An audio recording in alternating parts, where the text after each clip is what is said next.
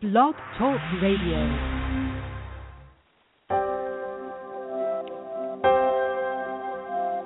Do you believe that death is the end?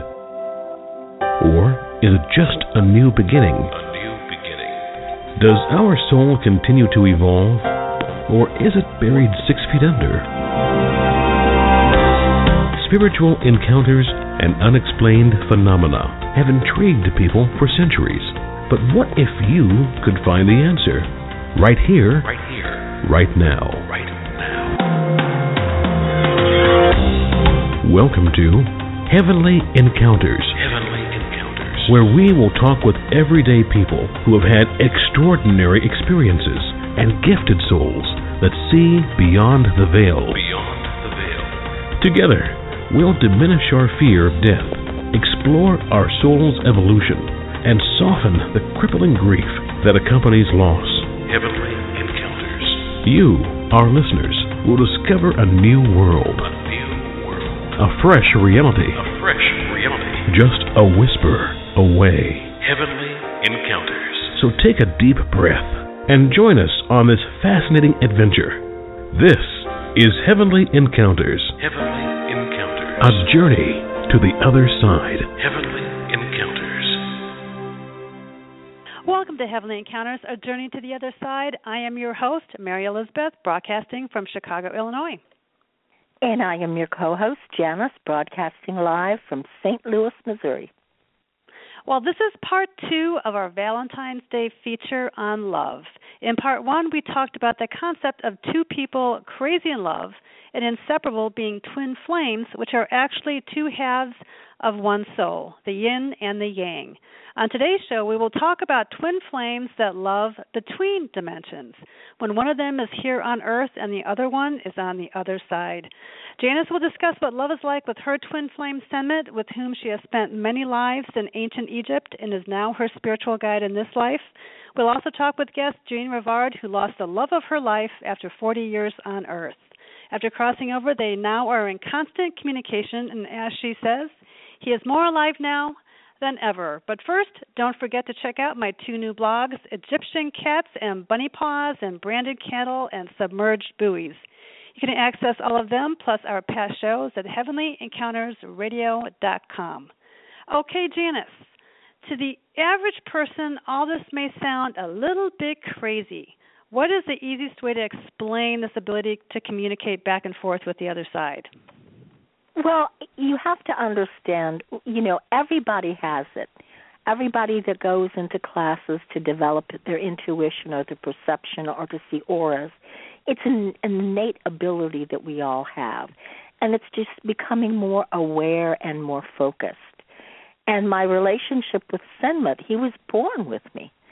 But, you know, I used to call it that inner voice or that inner feeling mm-hmm. or people will call it like women's intuition or even cops right. will call it like cop intuition so you've always have some kind of a consciousness that is there that is kind of a part of you and then outside of yourself just a little that talks to you no that's not right or no right. maybe i'll go left instead of right tonight you know and right. it, it turns out and little by little for me when i was i always had that and when i was in my thirties it was just like somebody stepping forward in front of me and saying, Here I am. And he had a name.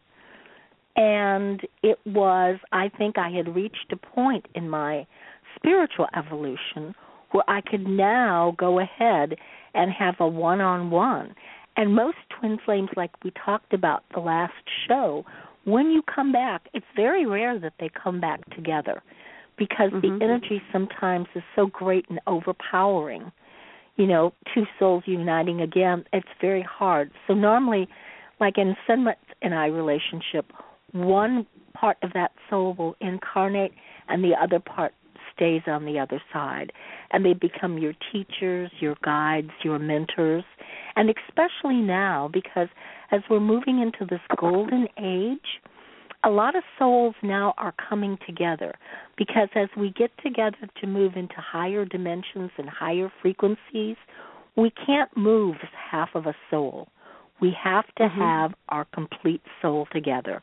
And it's that saying that I always used to hear from Senmut, and the two shall become one. And right. it's an initiatory process. And so, as you were created, so also you you leave this dimension and you leave it again as one. It's the way God created you. So at the very beginning, though, you actually did share a life with him on Earth, probably quite a few, you know, back in ancient Egypt. So tell me what that was like. It was wonderful. In this lifetime, I came back and just brought Egypt back with me. And it's mm-hmm. not through, you know, healings and stuff like that. I've remembered other lives. But as far as being able to look at a picture and and bring tears to your eyes to cry, Egypt was a part of my soul. And when I understood that Senmut and I, in this lifetime, our connection was prior to dynastic Egypt. So we're talking mm-hmm. about 10 or 12,000 years ago in the great temples before dynastic Egypt, and we were both healers. And people came all around to the healing temple that we were at, and what I do in this lifetime, making oils, healing oils, and that is what we did in that lifetime. And so in this lifetime, I am here putting them together, and he is giving me the recipes from the other side.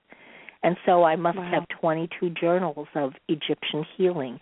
And so everything I do is predicated upon that past life where we were together, we were married, and we mm-hmm. worked side by side as healers. So how does he communicate with you? Oh, in in all different ways. I mean, once he came forward, I mean, it was almost having a presence that you could almost see. So you, I can see him, I can hear him, I can feel him. It's not unusual to have to feel somebody touch you. Um, also, sometimes scents will come to you, old perfumes or old old scents that you can't really recognize that are here. Mm-hmm. And it, there's just so many. And for me now, it's like having an ongoing dialogue with somebody. And it's really been like that since he came forth and I could see him. It's like having this ongoing dialogue. And it's like you can walk around the house all day and look like you're talking to yourself.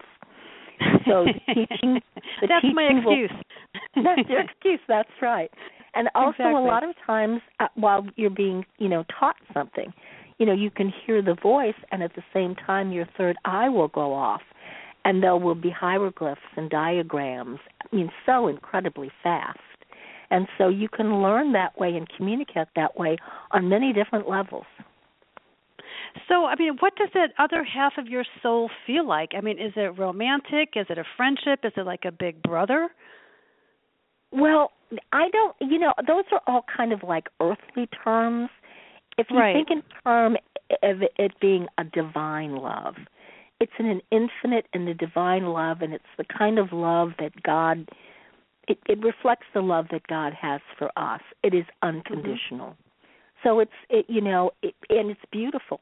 And there is this this sense as you combine and go through the process of merging again and becoming one, you realize because they'll always say no matter what you're never alone. But how often do we hear that and not know that it's true because we don't feel it?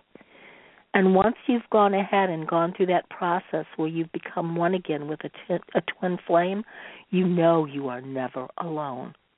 Never, ever, ever alone. And even like with thinking in terms of death, you know, death doesn't mm-hmm. scare me because I know what'll happen is Senmut he'll put out his hand and I'll take it. And that's how right. I'll die in this lifetime. Wow, that's just absolutely amazing. It is. It's well, an incredible incredible experience. Well, what's interesting was with the last show of part one, we had a, two, our two twin flames that were actually incarnated on this earth, and that's why we did the second show. So we had, you know, showed twin flames that one was incarnated on Earth, such as yourself, and then one actually was on the other side. Well, our second guest, it's a little bit different. He actually was incarnated on Earth, then he died, and now he's actually communicating with her on the other side. So next up is our very special friend and guest, Jeanne Rivard.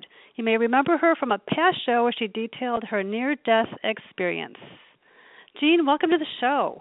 Welcome. Well, hello, ladies. Nice to be back. Thank you for inviting me. You are welcome. Oh, absolutely. Well, first, give us a quick synopsis of your relationship with your love, Charlie, before he died. Oh, well, you know, I don't want to sound redundant, but Jan, you absolutely mirrored so much almost identical experience that I have with Charlie. Oh, uh, and yes, the energy when you first meet this twin flame, this ancient soulmate, it the energy is so overpowering, and it it it went through both of us at the very same moment we both laid eyes on each other for the very first time.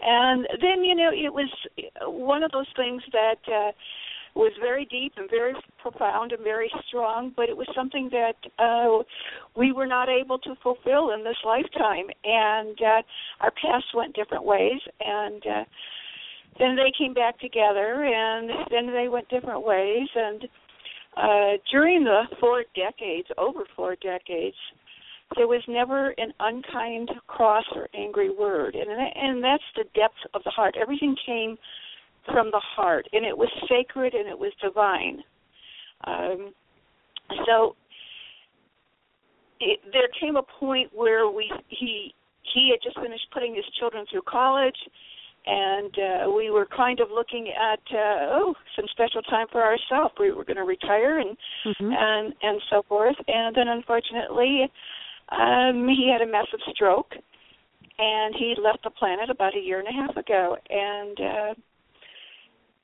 almost immediately, Mary uh, and Jan, um, I began feeling his presence, much the same as what you said, Jan. It, and Hmm. it, it's very real. I mean, Yes. I heard his voice. I could smell him. I could have. I began to have conversations. I I I was standing in front of my stove once, and I felt his arms come up behind me and just wrap around me. And he'll send messages in music. And the one of his most favorite ones lately is "I will wait for you." And I, I say, "Yes, Charlie, I know you're waiting for me." Oh, beautiful. so um you know that eh, there's just that connection and um he's on the other side i'm here but i will have conversations like you said jan you know i'll right. uh he'll leave messages for me on my computer i i find signs i find feathers and shiny little pennies and all kinds of things that he wants to make sure that i know that he's right there. And it's a presence that is like he's always there. It's like someone sitting in another room. You know they're there if you call their name all of a sudden they'll say yes you know. Mm-hmm. um it, it's just uh, it, it's a little difficult to explain if you've never experienced it but that's about the closest i can come to it. It's it's a very strong magnetic uh, the soul remembers and it's it's divine and sacred Yeah. So after he died and he crossed over, were you expecting to communicate with him? I mean, what was that first sign that it was actually him? Well, actually, no. I was, you know, of course, I was in pain and I was grieving, and I didn't really expect to have him communicate with me. Um, but the the first sign, which was kind of strange, our mutual friend Regina uh, kept prompting me to buy a book, The Afterlife of Billy Fingers, and for some reason I kept putting it off. But I eventually went over to the bookstore, and they had one copy left, and I brought it home and but this was just before he passed over and I I read the entire book except for the very last page. And something came up and I don't recall what it was that prevented me and I put the book away because it was only one page left. And in the meantime uh I got the news that he had had the stroke and passed away and then very shortly thereafter I got a notice that I was the unit I was looking for to move into was available, so I started packing, and I was very absorbed with the move. And um, the day that I was moving, I asked him if he was going to be coming with me because you know I felt his presence so much, and I opened the door mm-hmm. and. There on my mat was one shiny penny and one white feather, so I kind of took that as a sign. Oh, and then after I moved and unpacked, I kept getting a message from him read Billy Fingers, read that last page, read the last page. So finally I found it, the book and I opened it up and there it was. It was the last line on the last page, and it said, "My posthumous journey. Keep listening for my voice, and always, always, and forever remember my love." And that oh. was the message to me. How beautiful! That's amazing. Yes, it is. We know, like and there's Janis, been many, I mean, many signs since. Yes. Mhm. No, I was going to say, now Janis has remembered so many of the past lives she's had with Senmut. Do you know of any of the, the lives you've had with Charlie as well? Well, you know, I know that there are many, but I only have one reading, and it came from the 1970s uh, when we were just early involved, and uh, it, it took place at the turn of the century uh, in Detroit. We were both in Detroit at the time, and the past life was in Detroit, and I had married another. And because I came from a very poor background and I was quite beautiful and I just used my looks to gain whatever I wanted, and somebody very prestigious and wealthy decided he needed a, um, I guess what you would call a trophy wife at that time, and that's what I went for, and that was my sole lesson. I left true love behind, and I went for, uh, you know, finances and security and mm-hmm. all of that, and um, so it was something I had to learn or, or, or experience in this life coming back, and and I think that's why we were always ships that passed in the night. We could never really quite connect, in spite of the the soul connection we had. Wow. And you then know what's interesting? Go oh, ahead, I was Janis. just going to say it, it's very interesting because a lot of times, if you read the recollections of past lives for some people, they'll recognize the other half of their soul, and yes. only one person will do it. You know, and so it's like you're you're like like uh you know you're just walking to to pa- ships passing in the night. How come you don't look at me? How come you can't see me? And for whatever reason, in this lifetime, they're not meant to connect. Yes, Hmm. absolutely. You're you're you're totally. I'm totally in alignment with that. Uh, I believe that was that was our our situation. And the day that he was buried, he was buried in Michigan, and this was a year and a half ago, and I was here in Las Vegas. Um, I had thousands of emails in my file from him, and I just and I was reading on Facebook because we had a mutual friend who was giving us a kind of a blow-by-blow report of what was going on during the funeral procession in the rain and going to the cemetery. And I just randomly pulled up one of his emails out of thousands, and it was a message to me about what he wanted me to know about me and our relationship and his love for me in case he should die before we should meet. so ah. that was pretty powerful. wow. Yeah, that was powerful. oh gosh, yeah. One thing I want to jump back to real quick that's so fascinating is this past life that you had in early Detroit. Now you had a, you had pictured yourself with this parasol outside of your mansion, and this young man on his bike looking at you through the gate. Now, wasn't there a picture exactly like that that um, you came across years later?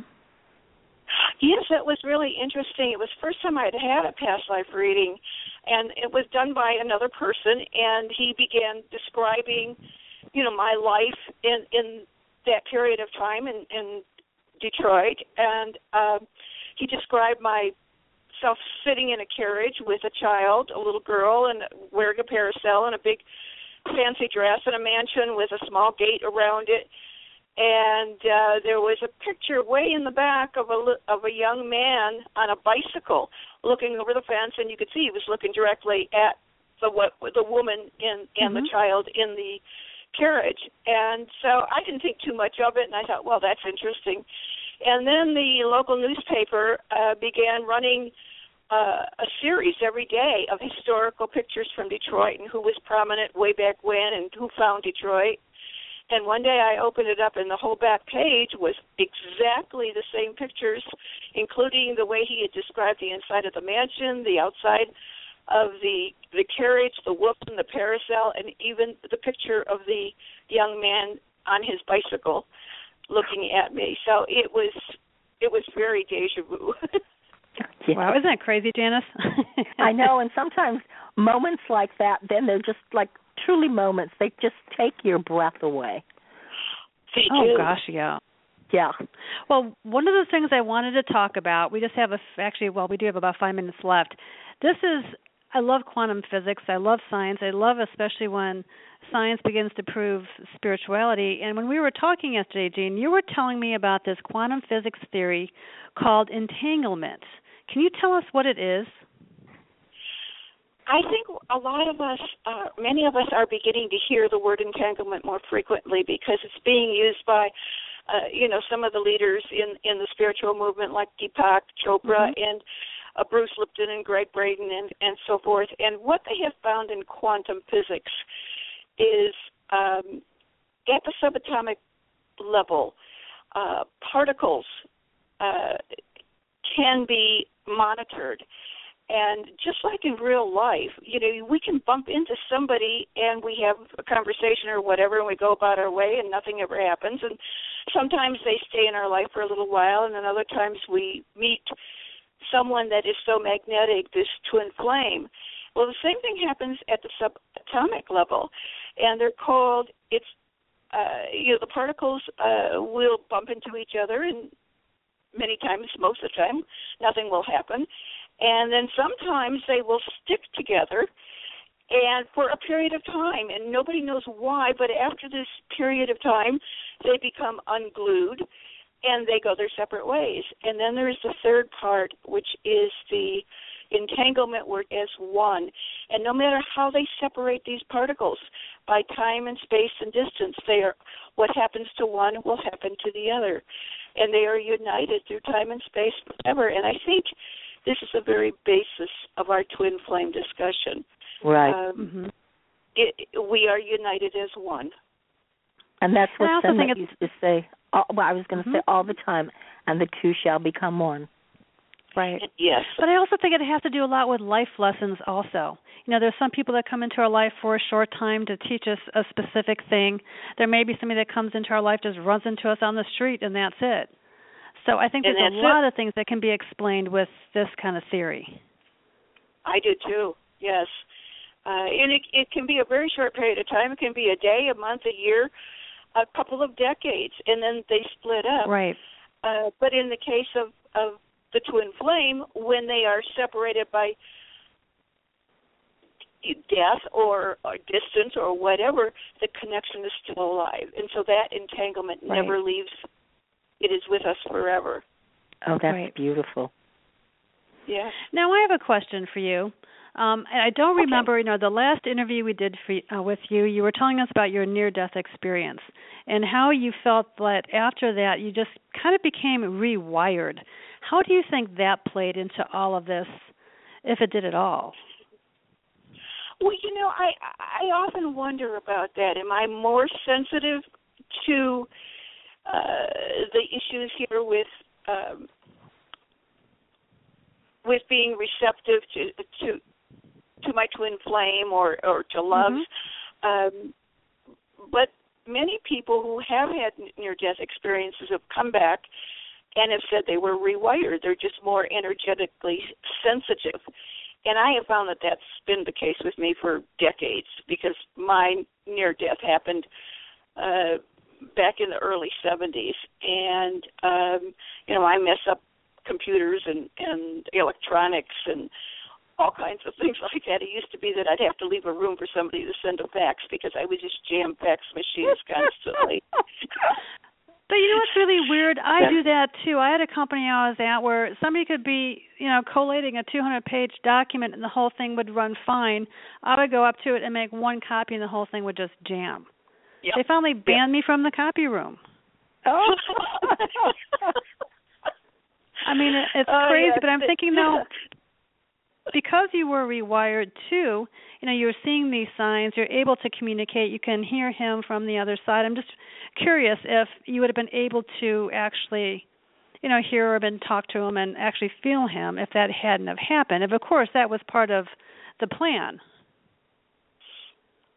Um, yeah, I I think so, Mary. Um, and I'm I'm sensitive to it, but I do really agree with with Jan that we all have this ability. You don't have to have mm-hmm. a near death experience. I think mine was just kind of like fast forward and shoved into that motion. Right. But the more we become aware and more sensitive, uh, the more it will happen. We'll notice the numbers. We'll notice the signs, uh, the intuition, the uh, the dreams, messages that come through in dreams. Right. Uh, so it's there for all of us. Okay. Well, wonderful. Well, you know what, Jeanne? Thank you so much for being on our show again. It's always a very enlightening and inspiring um, opportunity to talk with you. Thank you so much. Always. Thank you, Mary. Thank you, Jan. Love you, gals, both. Keep up the great work. Oh, Thank you. absolutely. Thank you too. Thank you too. Okay, Janis, tell me this. Okay, you've got, you know, we have a lot of people listening to our show that they think, eh, I don't know about all of this stuff. How can you, if you're not someone like Jeanne that's had a near death experience, have been rewired, or if they're not like you that are an old soul, um, how do you actually begin to open yourself up to experience some of this? Well, probably it, the best way is meditation. And Okay. that is to get to this point of of stillness where you tap into the the sacredness of your soul. Senmut calls it the divinity within, that you become the Mhm. divinity within. And once you're able to tap into that frequency of that divinity within through meditation and that, then you'll find that it's like a door that opens. And so even if, you know, if all you're hearing is an echo, you can go ahead and start fine tuning it like you can fine tune a radio. And it's the soul's evolution. The more you do it, journaling is another uh, uh, great way to do it. But everybody has the ability, and it's like anything else. It's practice makes perfect. And then sometimes, you know, experiences like Jeanne, where you know you have a near-death experience or you get sick or something like that, and while you're out of the, your body, it's just they come in and they just rewire you. You know, they put Mhm. you in the right frequency and everything like that so that when you wake up, you've kind of gone through this initiatory process and you are literally somebody new. You're somebody that is more evolved. And I know for so many people, everyone is li- living such a busy, busy life this these days, and sometimes it's just hard to sit there to focus on your breathing and just to meditate. But you know, it also can be achieved by you know taking a hike through the woods, by going out running, anything that really just quiets everything else down and kind of makes you present. And I know Right. for me, just being in the shower in the morning, I don't know if it's the extra oxygen, whatever it is, that's where I get a lot of my insights as well. When I'm just Oh, and away I from can't the tell you the number of people that I know that yeah, that meditate and they talk to to to their guides and that while they're in a car. Yeah. Yeah, turn off the radio and just really connect. Don't meditate, but you still can really get quiet and just connect. Exactly. Okay, well, I think it is time for illumination. Illuminations. It's time for illuminations. Food for your mind. Okay, I've got two of them. Okay, go ahead. So I'm going to do the first one and I'll let you go. This one is from Jess Walter. What kind of wife would I be if I left your father simply because he was dead? I like that. I've never heard that. I couldn't. I, before. I read that one. I couldn't pass it up. Oh, that is great. Okay, what do you have for us? Well, I have one of the great teachers, masters in this lifetime. He's gone now, but Sri Aurobindo. Mm-hmm. And it says, It is not a hope, but a certitude that the complete transformation of the nature will take place. Ooh, it's pretty. Yes. Well, this one's a little more serious. It's from Daniel Yanez. They say that a part of you dies when a special loved one passes away. I disagree. I say a part of you lives with your loved one on the other side. How Yes. about that? That is beautiful. Well, Thank you, Janis, for another fascinating show, and thank you to our wonderful listeners for joining us once again. Until next time, be inspired, be empowered, and be well. You've been listening to Heavenly Encounters, a journey to the other side. Good night. Good night.